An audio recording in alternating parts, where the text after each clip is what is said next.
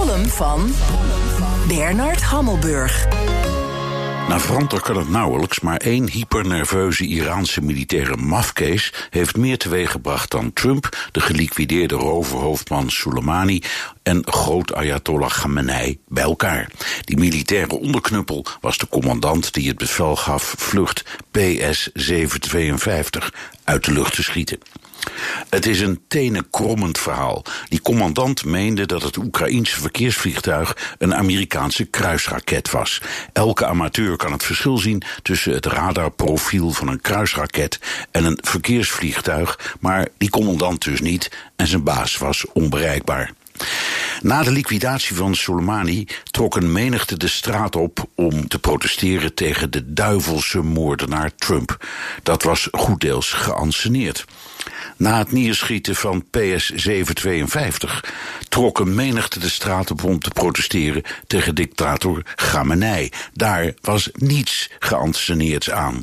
Dood aan de dictator klonk weer eens anders dan het gebruikelijke dood aan Amerika. En geestelijke rot op hoor je ook niet alle dagen in Iran scanderen.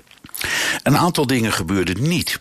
Tot verbijstering van Trump nam het Amerikaanse volk niet vol ontzag de honkbalpet af voor zijn heldendaad. Vooral toen zijn eigen minister van Defensie Esper hem tegensprak over op handen zijnde aanvallen op Amerikaanse ambassades.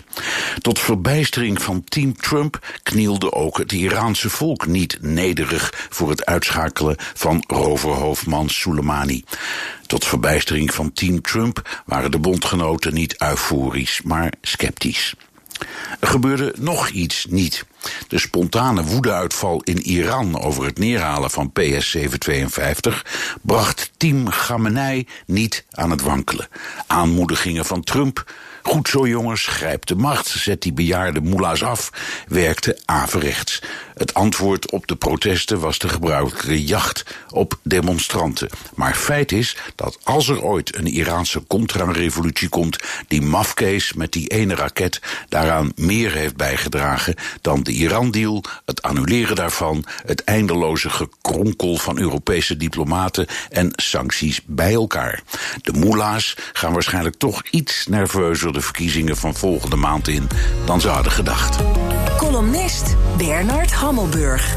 Terugluisteren? Ga naar bnr.nl of de BNR-app. En daar vindt u ook alle podcasts.